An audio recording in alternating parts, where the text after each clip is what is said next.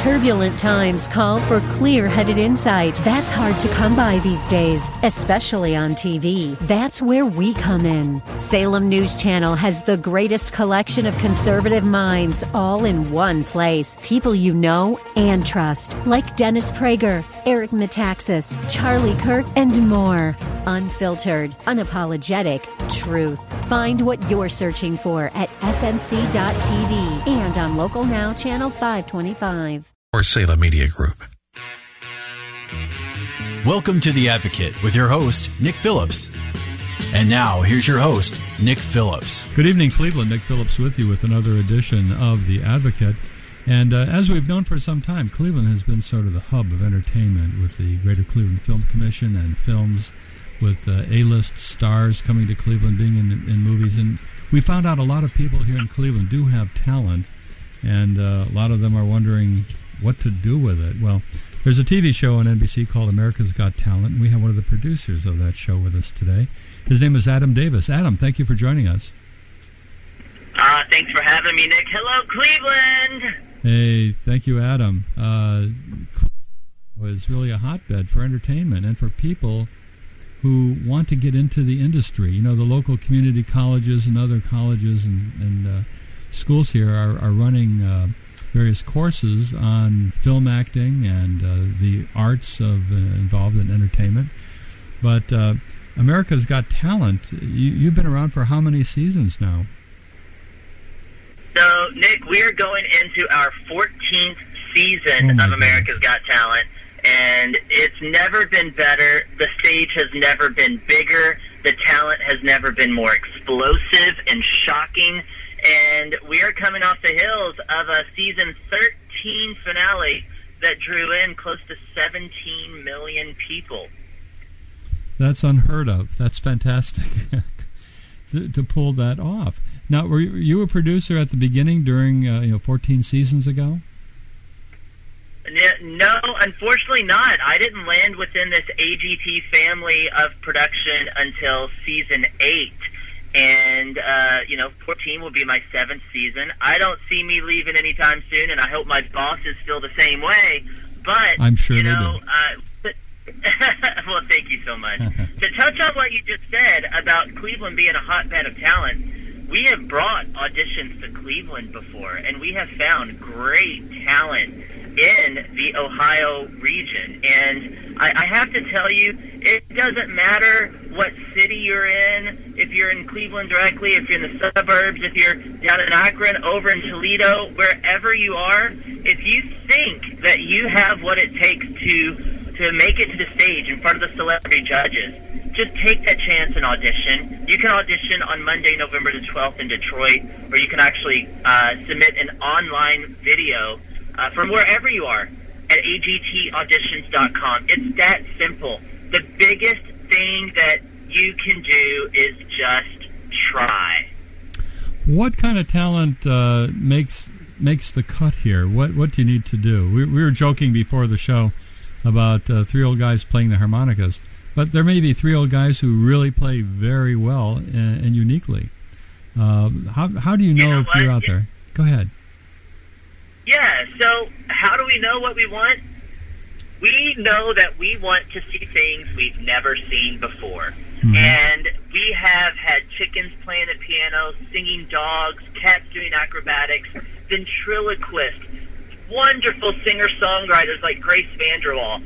We want someone to walk into an audition room and just show us a new take on something that's already been done. Something that can be done to make things a little bit spicier, a little bit bigger, you know? When someone walks into an audition room or submits that online audition, they just have to captivate us and show us something that America will love. And there are lots of things America loves and lots of things that America wants to see and has yet to see. And the place to find it could be Cleveland. Oh my! Well, I know we have a, a lot of wonderful people here in Cleveland, and uh, I, just the enthusiasm I, I, see from people who are involved in getting into this industry has been very, uh, very gratifying. You know, and as you're talking about things unique, uh, my wife and I were in Vienna, Austria last year, and we were walking by a storefront on a Sunday morning. There was some guy uh, sitting by the front door playing an accordion.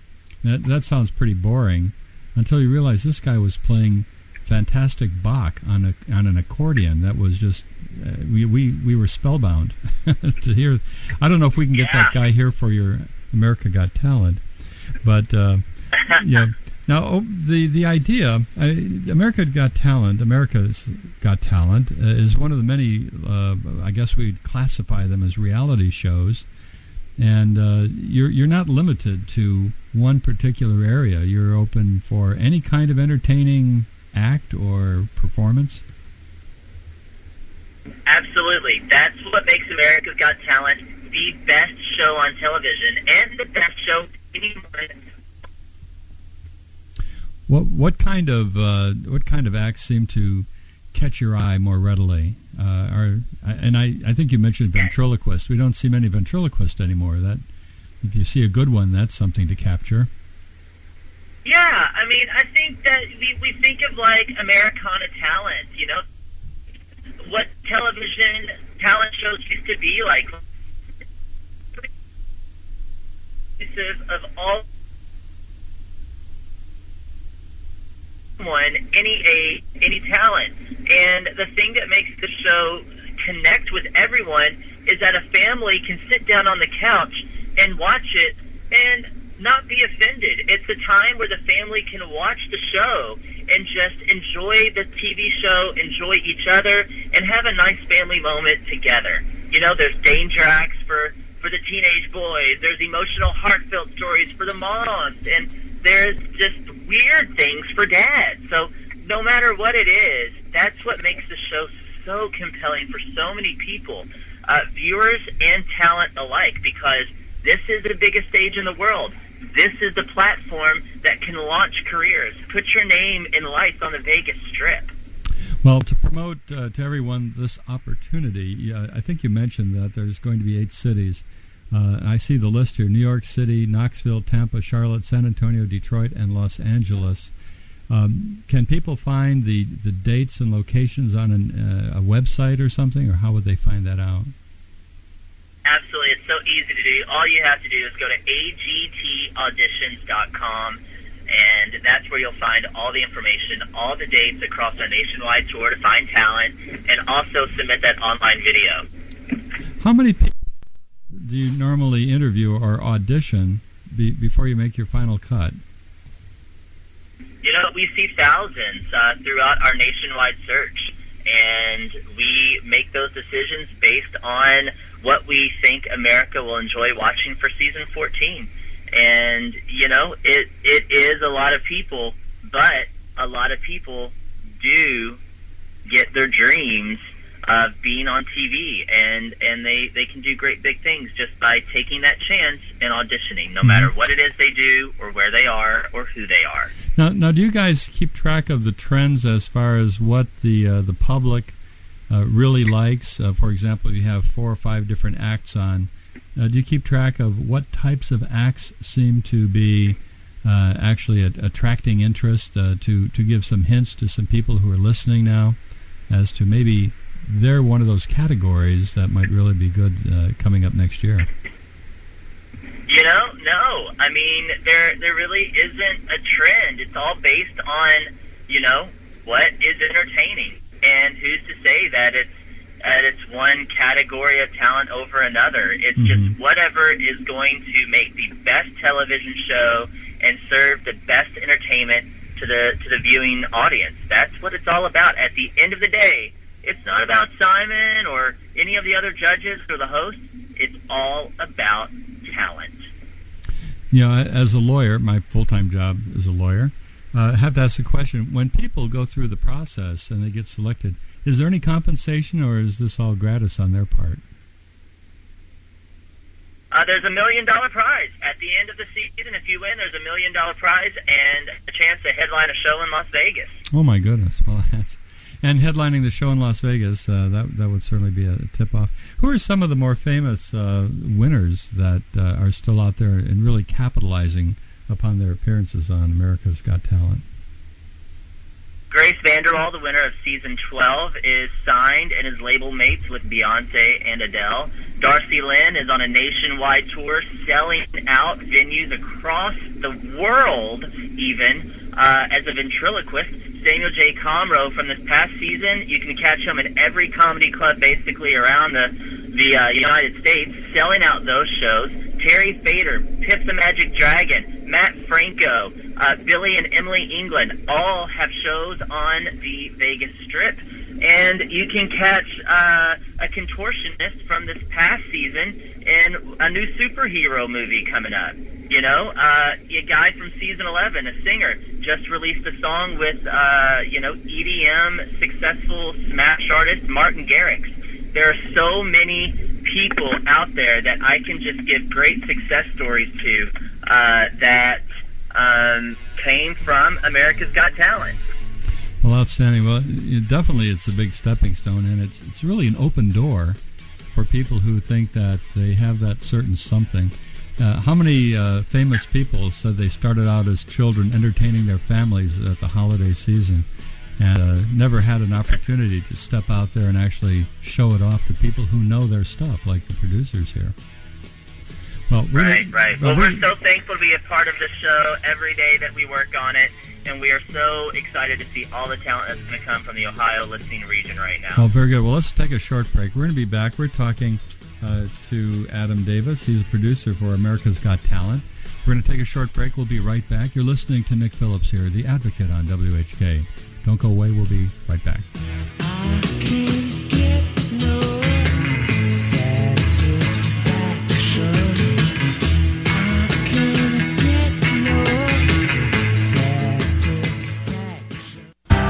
You didn't plan it this way. You spent your entire life being careful protecting your body and staying healthy when the carelessness of another changes your life forever.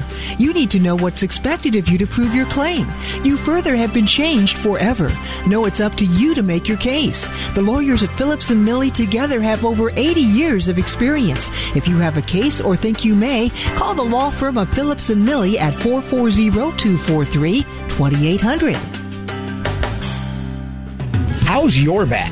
Every day, thousands of people suffer with unrelenting back pain that takes time from their normal life. Dr. Patrick McCluskey and his staff at the Timber Ridge Neck and Back Pain Clinic provide the helping hands to relieve those nagging pains. Located in North Royalton at Sprague and York Roads, schedule an appointment today with the Timber Ridge Neck and Back Pain Clinic by calling 440-884-0083 for an appointment. That's 440-884-0083. Just imagine being neck and back pain free. Hi, I'm Pat Lamb. Select Insurance Services is a family run business and your personal shopper for auto, home, and business insurance. Plus, I'm Dave Ramsey's endorsed local provider. I think you'll agree, insurance is confusing, but at the same time, it's very important to your financial security. We believe insurance should be secured through a professional. Why? Because one wrong click in the do it yourself plan could cost you everything.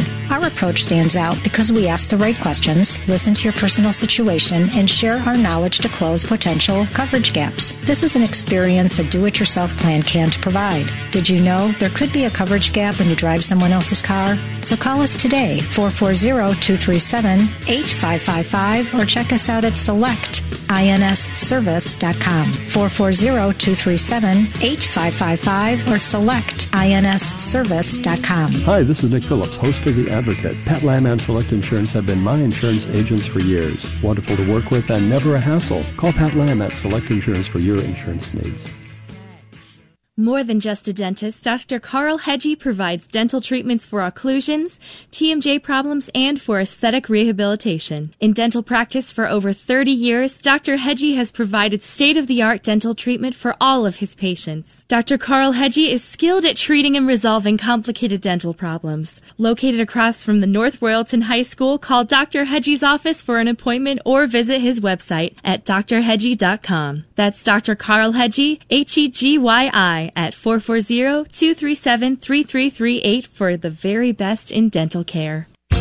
Children, the product of a married couple who were once in love. Unfortunately, sometimes the marriage does not work and parents must get divorced.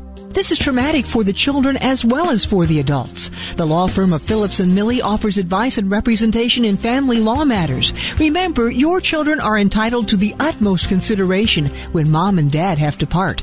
Phillips and Millie, your local law firm on the west side of Middleburg Heights. Telephone 440-243-2800. Welcome back, Cleveland. Nick Phillips with you with another segment of The Advocate. Uh, tonight we're talking about your opportunity to show off your talent. And uh, I'm sure you've heard over the last 14 years of the TV show called America's Got Talent. Uh, well, this is your opportunity to listen to uh, how to get involved and how to make that big breakthrough. And uh, there's apparently an insatiable hunger for new talent. And to talk to us about that tonight, again, we're We've talked to him in the last segment, but we still have the producer of the show, Adam Davis. Adam, thank you for joining us.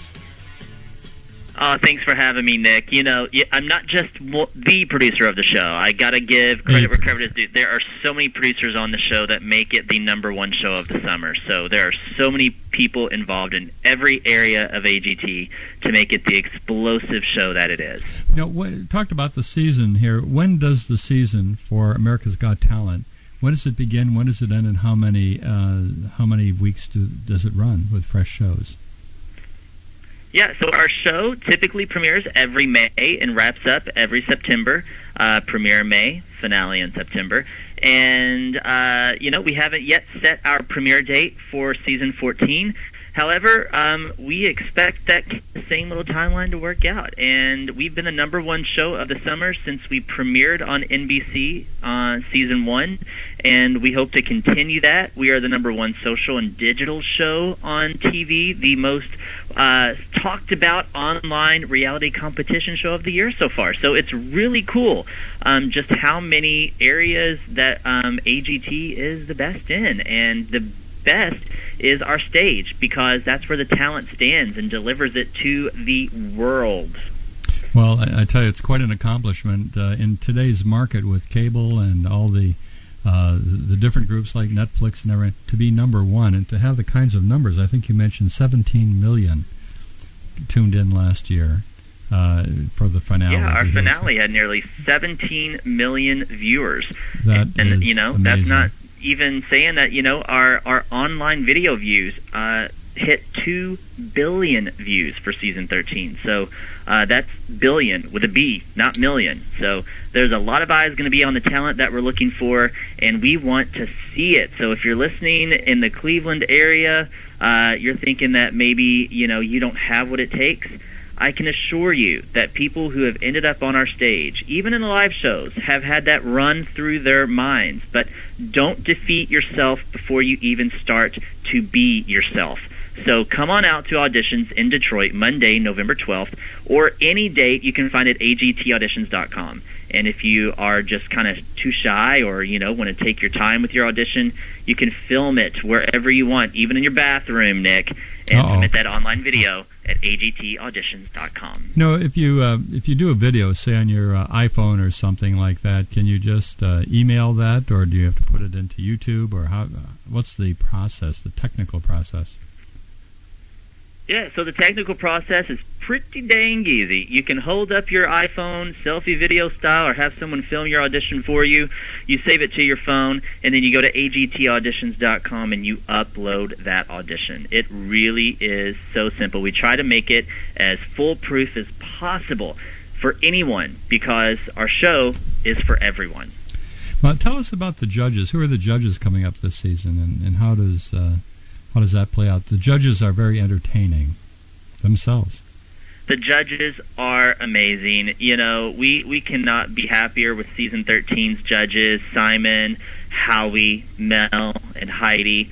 Uh, you know, they have a camaraderie that is just absolutely fantastic and they're so entertaining. I mean, how many times have you seen Mel and and Simon just kind of bicker and yell at each other? And the brother sister relationship between Howie Mandel and Scary Spice Mel B is just so fun to watch. And let me tell you a little secret about Simon. Everyone remembers Simon from you know his his first show in America Days, right? Yeah. And how he was kind of abrasive. Yeah, but mean. Simon's He was a a mean daddy now, and Simon is a little bit of a softy, and I think he's softened up. Don't you think? Nick? Really? Well, yeah, with the passage of years, he's still uh, vibrant with the whole idea and, and comes in there. But yeah, I haven't heard any of the stories of him being uh, particularly mean spirited to uh, to contestants. So they shouldn't be afraid of him then, right? Simon is brilliant. Simon is vibrant, like you said, and and Simon makes careers. Like this isn't just some random British guy on our judging panel. This is Simon Cowell, who is responsible for some of the world's biggest superstars.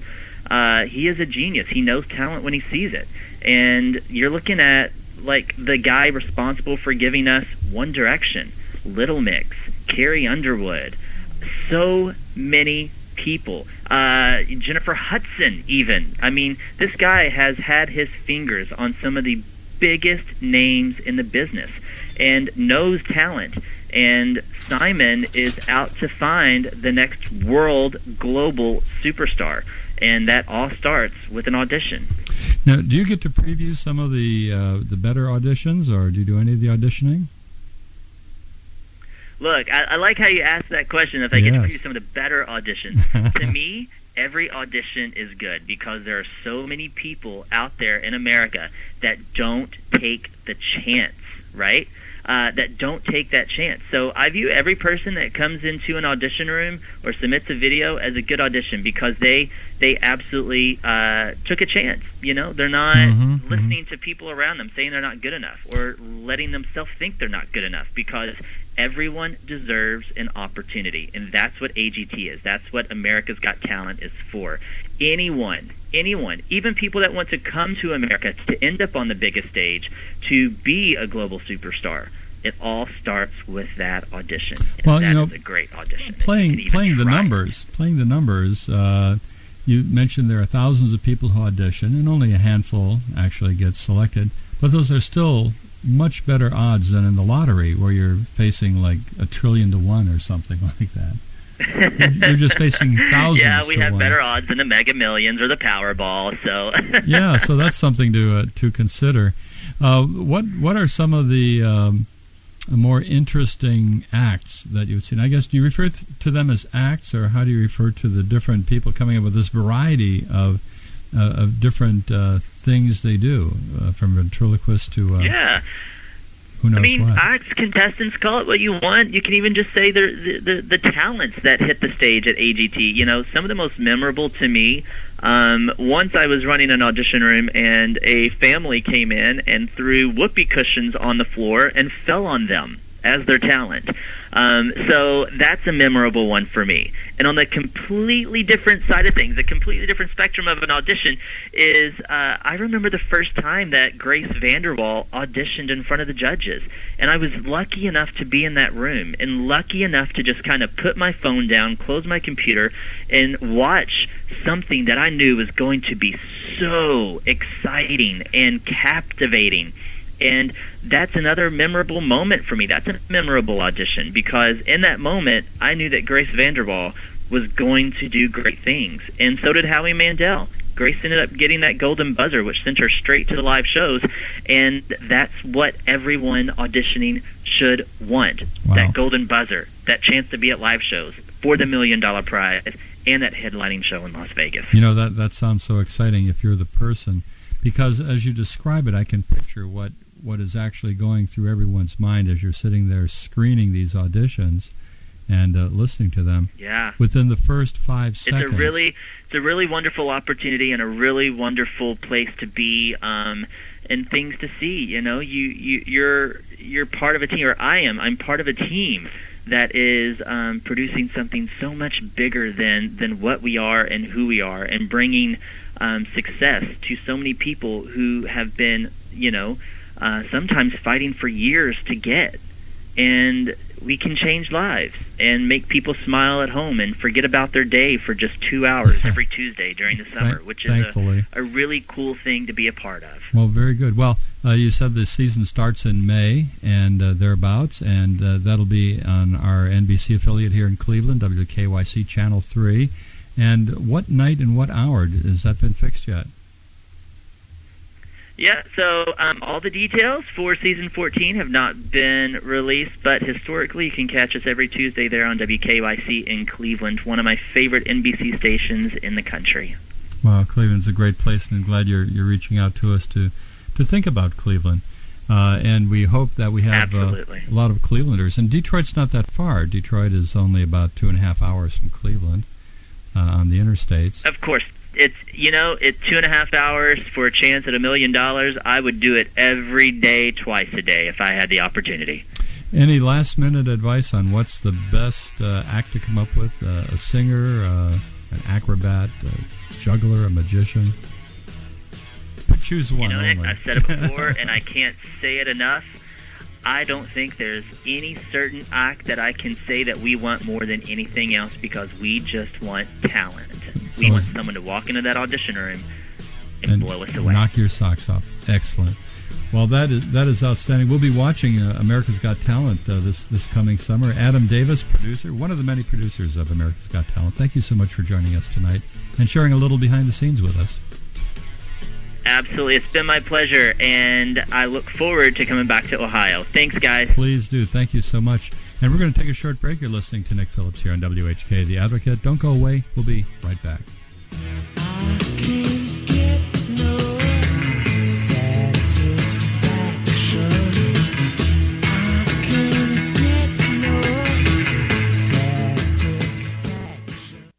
Hi, I'm Pat Lamb. Select Insurance Services is a family run business and your personal shopper for auto, home, and business insurance. Plus, I'm Dave Ramsey's endorsed local provider. I think you'll agree, insurance is confusing, but at the same time, it's very important to your financial security. We believe insurance should be secured through a professional. Why? Because one wrong click in the do it yourself plan could cost you everything.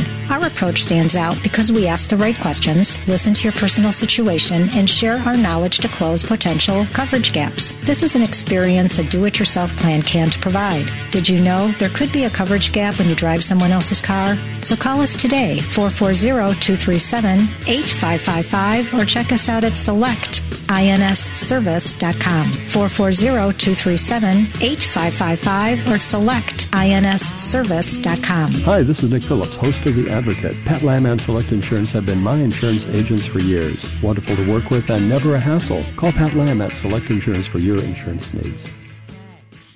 You didn't plan it this way. You spent your entire life being careful protecting your body and staying healthy. When the carelessness of another changes your life forever, you need to know what's expected of you to prove your claim. You further have been changed forever. No, it's up to you to make your case. The lawyers at Phillips and Millie together have over 80 years of experience. If you have a case or think you may, call the law firm of Phillips and Millie at 440-243-2800. How's your back? Every day, thousands of people suffer with unrelenting back pain that takes time from their normal life. Dr. Patrick McCluskey and his staff at the Timber Ridge Neck and Back Pain Clinic provide the helping hands to relieve those nagging pains. Located in North Royalton at Sprague and York Roads, schedule an appointment today with the Timber Ridge Neck and Back Pain Clinic by calling 440-884-0083 for an appointment. That's 440-884-0083. Just imagine being neck and back pain free. More than just a dentist, Dr. Carl Hegyi provides dental treatments for occlusions, TMJ problems, and for aesthetic rehabilitation. In dental practice for over 30 years, Dr. Hegyi has provided state-of-the-art dental treatment for all of his patients. Dr. Carl Hegyi is skilled at treating and resolving complicated dental problems. Located across from the North Royalton High School, call Dr. Hegyi's office for an appointment or visit his website at drhegyi.com. That's Dr. Carl Hegyi, At 440-237-3338 for the very best in dental care. Welcome back, Cleveland. Nick Phillips with you with our final segment of The Advocate for tonight. And again, as always, thank you for joining us. And uh, today is uh, the 11th day of November, the 11th month. If that sort of sounds familiar, if you recall hearing the 11th hour of the 11th day of the 11th month that had to do with when World War I ended. And with us to talk about World War I on this Veterans Day, we have Jeffrey Miller. Jeffrey Miller, thank you for joining us. Thank you so much, Nick, for having me. I really appreciate you giving me the opportunity to talk about this story. Well, it's it's quite the appropriate day and time to do it. Uh, so Veterans Day, and uh, again Veterans Day coming out of World War One. Before we get into your book and and the story you have to tell, tell us a little bit about your background and your interest in World War One and and uh, going after the story for a book we call World War One Crusaders. Go ahead. Yes, um, I've been a journalist all my life. I've been a historian as well. I've written a few books. And though this particular book is about uh, a topic that is close to my heart, because my grandparents were involved. My grandfather was an American who went into uh, German occupied Belgium, and as part of this story, and uh, he fell in love with a young Belgian girl. And after the World War, they got married, and they're my grandparents. And when they passed away, I received all their diaries, all their correspondence, all of their photographs. My grandmother had taken photographs a hundred years ago of that time, and they knew of my interest in this topic. And so after they died, I received all this great material. It was incredible. My goodness, so you're, you're actually part of the living history with living DNA from the time in this story. It, it is. It if you is think so of it true. that way. And, the, and, and you know what was so fascinating is I got to know my grandparents as 80 year olds when I was a teenager. And then when they passed away, I was then a young man as I read about them, you know, all of their writings as young people who were idealistic and were working in this food relief program. And so it was this wonderful concept that I had two sets of people that I learned about. My grandparents as older people and then my grandparents when they were young and idealistic. Well, we had World War One, uh, the Great War. It wasn't World War One yet. Uh, we had what about four million Americans get involved in it, uh, and uh, Yes. as, as that was all happening, that war had been going on for, for a number of years, and the uh, I, I think there was a, some there was some amount of idealism in the United States for us getting involved in it. But the story you have is uh, is certainly interesting because we don't often think about uh, what happens in war zones to the civilian population, and uh, they're still there; they don't go away. The soldiers come in and destroy. Tell tell us about the the book and the, and the premise of the story, this aspect of World War One. Yes, um, it was be- all because the small country of Belgium, when it was overrun by the Germans, and um, they had been they had imported over seventy five percent of their food uh, before the war, and suddenly they were completely cut off, and the Germans refused to feed them. And so they were going to starve. There were over seven and a half million of them, and another two million of, of people who were Northern French caught behind German lines and they all were potentially going to starve. And um, so the Commission for Relief in Belgium, the CRB, was formed by individual Americans who were neutral because we were neutral at that time when the war first started.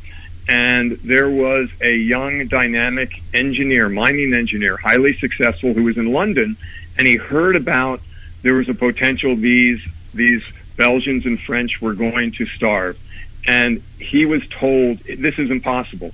There is no way that anybody can save an entire nation from starvation behind the lines during a war. And he just said, as as that great American spirit is, he said, "Well, I'm going to try. I'm going to do this." And he organized it and became known by the end of the war as the great humanitarian because he had established this was the largest food and relief drive at that point ever known and his name was Herbert Hoover. And we all truly loved Herbert Hoover because he had saved all these people until he became president in in um, uh, as the 31st president. But um, before that time, he was this great humanitarian, and this was a great organization uh, as one of the finest moments of America. And sadly, there aren't a, a lot of Americans who've heard about this anymore. No, that, it's a story that doesn't get uh, played up uh, enough on uh, like the History Channel or anything. Uh, it, it sounds like an interesting and uh, risky business to uh, get food behind enemy lines. Like you mentioned, while the United States didn't get involved into World War One until later, And uh, I'm assuming that the the commission uh, for the relief of Belgium started prior to U.S.'s involvement. How how did they how how did they end up getting uh, how did they end up getting out there and, and getting behind the lines without being stopped? Right. Um, what happened was Herbert Hoover. This was in August of 19, or excuse me, October of 1914. Only a few months after the war had started. Herbert Hoover had to get the English to agree to allow food to go in. Had to agree, get the Germans to agree. They had to set all of this up. Had to buy food. Had to fi- find financing. Uh, it took 40,000 uh, Belgian volunteers inside Belgium to prepare the food for the 10 million people to get food every single day. Logistically, this was a nightmare, and also diplomatically, it was a nightmare. And this was a private citizen from a neutral country t- trying to do this. And America had to stay out of it officially because they were neutral. So um, while we certainly, while Hoover certainly had world opinion behind him, he didn't have the U.S. government behind him. He just was doing this on his own. Now, the U.S. government said, this is a great idea, but we just can't support it officially. So um, then he started to get the ships together. He started to organize. There, he, he reached out to the world for donations as well. Uh, this became a massive, massive um, event. Well, I was thinking back in those days, we didn't have internet or emails or email blast or Facebook or anything. Uh, so, looking for donations, uh, who were supporting this group? Mostly Americans, or getting Americans, Canadians, other Europeans, or? Uh, you know, it was interesting. The the um, ones who at at the end, uh, because he tried to reach out to the whole world through the media, and the media at that time was only newspapers and magazines. There was no TV, there was no radio even back then. So this was newspapers and magazines and books. And so he reached out to the world, and actually, the per capita best country who donated the most was Australia. And um, we we certainly donated a great deal as well. Altogether, they collected over thirty million dollars over the years. This is nineteen fourteen dollars, but the whole operation of the CRB ultimately spent nearly one billion dollars. That's a B, one billion nineteen fourteen dollars which would be approximately $26 billion today. So this was a gigantic operation. And to understand it in smaller ways, every day, approximately 50 ships were coming from all over the world to Rotterdam, to the neutral port of Rotterdam, where the food was transferred onto canal barges, and those barges were then pulled into German occupied Belgium and distributed that way. Now, were the foodstuffs were they distributed beyond Belgium to other needy countries or uh, anywhere um, into Germany or point, anything? Yeah, at this point in time, it was only Belgium to start with, and then in early 1915, they realized that the people caught in the strip of northern France behind German lines, that strip had about two million Frenchmen in it, French people in it, and they were going to starve as well. So that's where it got together altogether almost 10 million people. And the interesting thing, thing here, Nick, is there is some symmetry here in that historians agree that almost 10 million soldiers died in the total four years of the war. And Herbert Hoover and the CRB saved nearly 10 million lives. So it's kind of an interesting symmetry, don't you think? No, I, think it is the. Uh, I think this is the first time we were seeing such large numbers of anything going on. We're millions of people, millions of people killed, millions of people wounded. And uh, many times we hear about uh, U.S. military with how many deaths there were. I think there was a little over 100,000 U.S. military deaths. Uh, yeah. And uh, but again, the civilians are usually ignored. Uh, I, I, remember on D-Day in northern France, uh, the number of civilians who were killed were staggering and we don't often hear about the civilians. So it, it's quite quite the thing. Uh, we're we're talking to Jeff Miller, who is the author of a book called World War One Crusaders, and we talk about World War One on this Veterans Day 2018. We're going to take a short break. We'll be back with Jeff to talk more about World War One and uh, some of the stories that maybe we haven't heard of. So uh, stay tuned. We'll be back. We'll take a short break. You're listening to Nick Phillips here on WHK,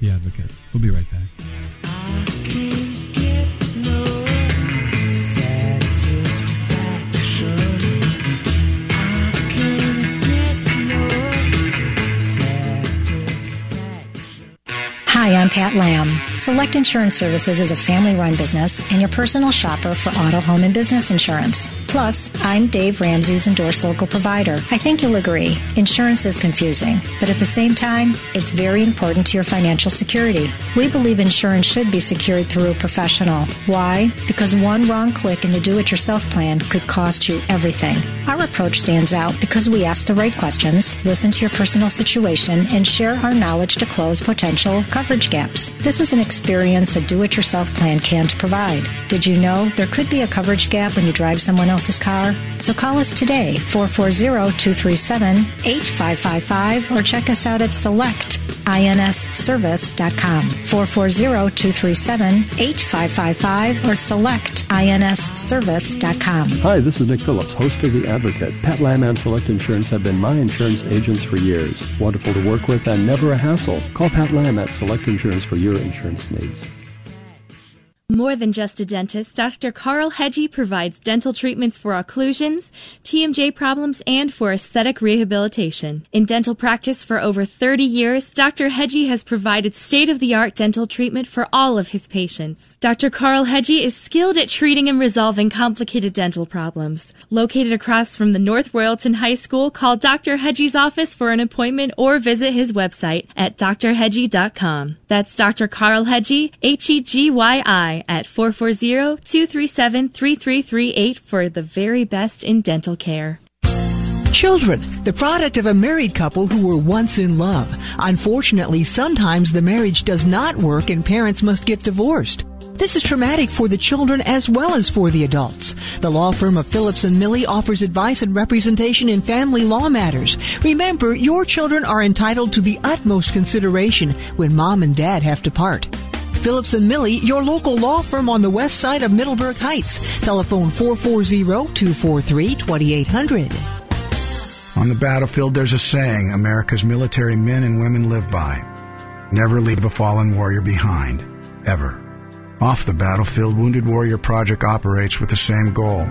Wounded Warrior Project was created to help our men and women returning home with the scars of war, whether those scars are physical or mental.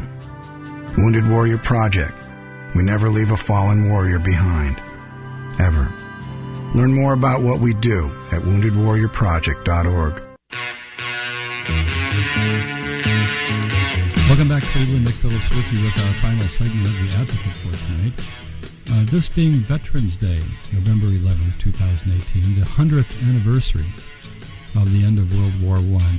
We have with us a special guest, Jeffrey Miller, who's an author of a book called World War I uh, Crusaders. And it's about a little known story, a little known to me, uh, of what uh, happened to the civilian population in Belgium and how they were supported by Americans and uh, nationals from other countries. Uh, Jeff Miller, thank you for joining us again. Welcome back. Thank you so much for having me, Nick. My, my pleasure. By the way, where are you calling from tonight? I'm calling from Princeton, New Jersey today. Princeton, New Jersey. Great. If, very famous area. And, yes. Uh, played a role in the history of Alexander Hamilton, of course. So we know about ah, Princeton. yes, and and Woodrow Wilson was from here. That's and right. Also, that um, I did research for my book at the Princeton Library. so Excellent. All these connections to uh, to the old days. Well, you know, the old days with regard to World War One. We talked about how World War One ended uh, on the 11th hour, the 11th day of the 11th month of 1918, which was November 11th, 1918, 100 years ago uh, today.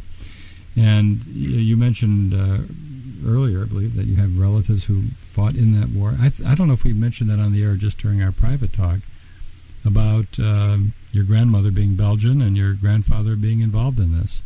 Tell us about that a bit. yes, yeah, that was um, they were he he was an American with the Commission for Relief in Belgium, the CRB, which was this food relief drive to help the Belgians and Northern French, and he was an American from Ohio, actually from Cincinnati, Ohio. All right, Ohio. and he yeah and and he went uh, he went into Belgium he had been a Princeton graduate in 1913 and uh, that in 1916 he went into Belgium as one of Herbert Hoover's CRB delegates, which was their job was to supervise the food distribution in Belgium to make sure the Germans did not take the food that was earmarked for the Belgians.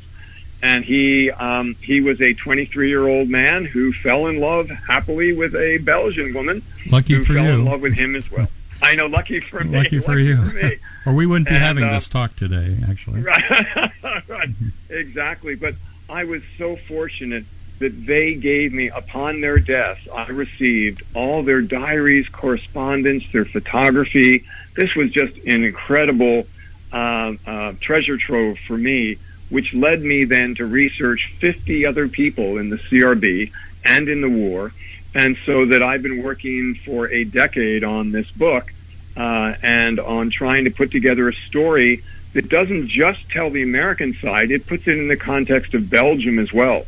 So I follow Belgians. I even follow the um, the leaders of the underground newspaper called La Libre Belgique that were fighting against the Germans. So I put I interspersed that story with the story of the American supervisors, the CRB delegates going into Belgium. So I try to make this a human story, Nick, because as we talked about earlier, we talked about there's just millions of deaths. There's millions of people starving. There's millions of this, millions of that. This was the first time in history we've talked millions back at that time. And yet every one of those millions was a human being. And that I wanted to try to bring the story down to these human terms that we can all relate to. You know, with the thought of the CRB delegates, like your grandfather, uh, what was what was their status? Were they like in the military, or were they just part of a non what we'd call now an NGO or non-governmental organization, or uh, what yes, was the they they the were. Yeah, this these these were all private citizens. This was a non-governmental agency. This was a, a, a, group that had been formed by Herbert Hoover, and that um, they had gotten permission from the German higher ups go into Belgium, Oh. and that uh, but the the average foot soldier, the average German foot soldier, didn't know who these Americans were, who were were dressed in civilian clothes, driving automobiles. Nobody else could drive automobiles other than Germans. Um, suddenly, you have these Americans using automobiles to go around to supervise the distribution, and they are they are stopped constantly. They are strip searched. They are harassed. They are their cars are taken apart to look for contraband. All the Germans think of is that they're probably spies. They're probably spies for the Allies, even though we were neutral. And so there was constant that type of harassment. Um, and then at the same time, the Americans saw the brutality of the German occupation on the Belgians as well, which was pretty, in some cer- certain situations, could be horrific. and that's the thing documentaries are made out of. I, I think uh, that that we don't like to see, but we have to remember. So you, you have to do Mhm. that. When you talk about the delegates or the U.S. volunteers there driving cars and Yeah. things, did they have any special markings on the vehicles at all? Yes, Or they did they actually had their own little flag. They uh, the the the CRB had its own treaties with different countries. It had its own flag. It had its own ships. It was almost like a tiny little country. Was the CRB? It was fascinating. So they had the CRB flags on the um, on the cars, and as they went through Belgium, Belgians stop and cheer. Belgians would like wave and stop and salute and all kinds of things to these young Americans. Some of them, one of them was even 19 years old because Herbert Hoover had to face the fact that he, um, because we didn't have airplanes in commercial use, he couldn't get Americans over to Europe from America for at least a month or two. So in October of 1914, when this operation started, he had to get Americans, he had to find some Americans somewhere who would drop everything, work for free, go into German occupied Belgium, and do a job that no one had ever done before. And where could he find people in England, because he was in London, where could he find Americans in England um, to be able to do this job until he could find recruits in America? Well, he went to Oxford and there were Rhodes Scholar program, and the Rhodes Scholars were about to take six weeks of winter break, and so they volunteered. one one student was 19 years old who went into occupied Belgium, had to face battle-hardened German officers, and had to handle the uh, conservative Belgian businessmen to organize all this and to supervise it. it it's you can't make this Amazing. stuff up, Nick. It's a great story. Amazing. Now, were there any uh, casualties or deaths of these volunteers?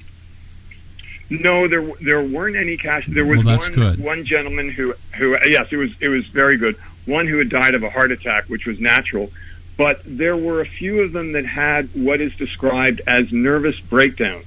Hmm. And what nervous breakdowns back then were wasn't the same as nervous breakdowns are today. As I put in my book, I specifically mentioned that nervous breakdown meant just a physical and mental exhaustion rather than a true true mental break. You know what I mean? Right, so right.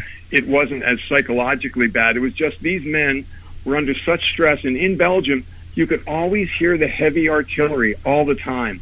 So you could hear it wherever you were, you could hear the artillery of the trenches. These young men were men who felt they should be in the trenches fighting, but they knew that their job was an important job.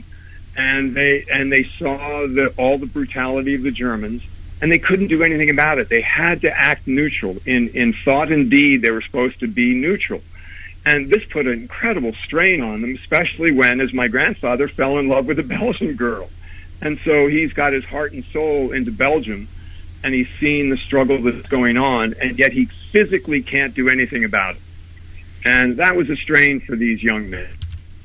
Well, indeed it was, and uh, that that whole war was, uh, was was such a problem. And uh, actually, a lot of historians will relate World War II to being somewhat of a continuation of World War One, uh, in, in some sense. But uh, the name of the book is World War One Crusaders, and the author is Jeffrey Miller, and the book is coming out right around now. Is that right, Jeff? Yes, uh, it is actually launched today on Veterans Day. Uh, you can purchase it on Amazon or at bookstores. You can ask for it at bookstores as well.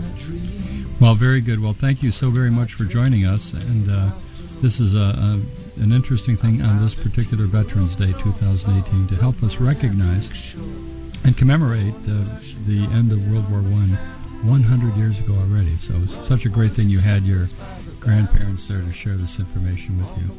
So very much. Well, Uh, thank you, thank you, Jeff. And thank you for having me. My thank you pleasure. so much for having me, Nick. Thank you very much, and thank you for joining us tonight. We'll be back next week, same time, same station. So between now and next week, have a great week. Good night. And I sat and watched the Zanzibar sunset. Sat and drank my fresh mint tea with nothing to do until morning. And only my mind.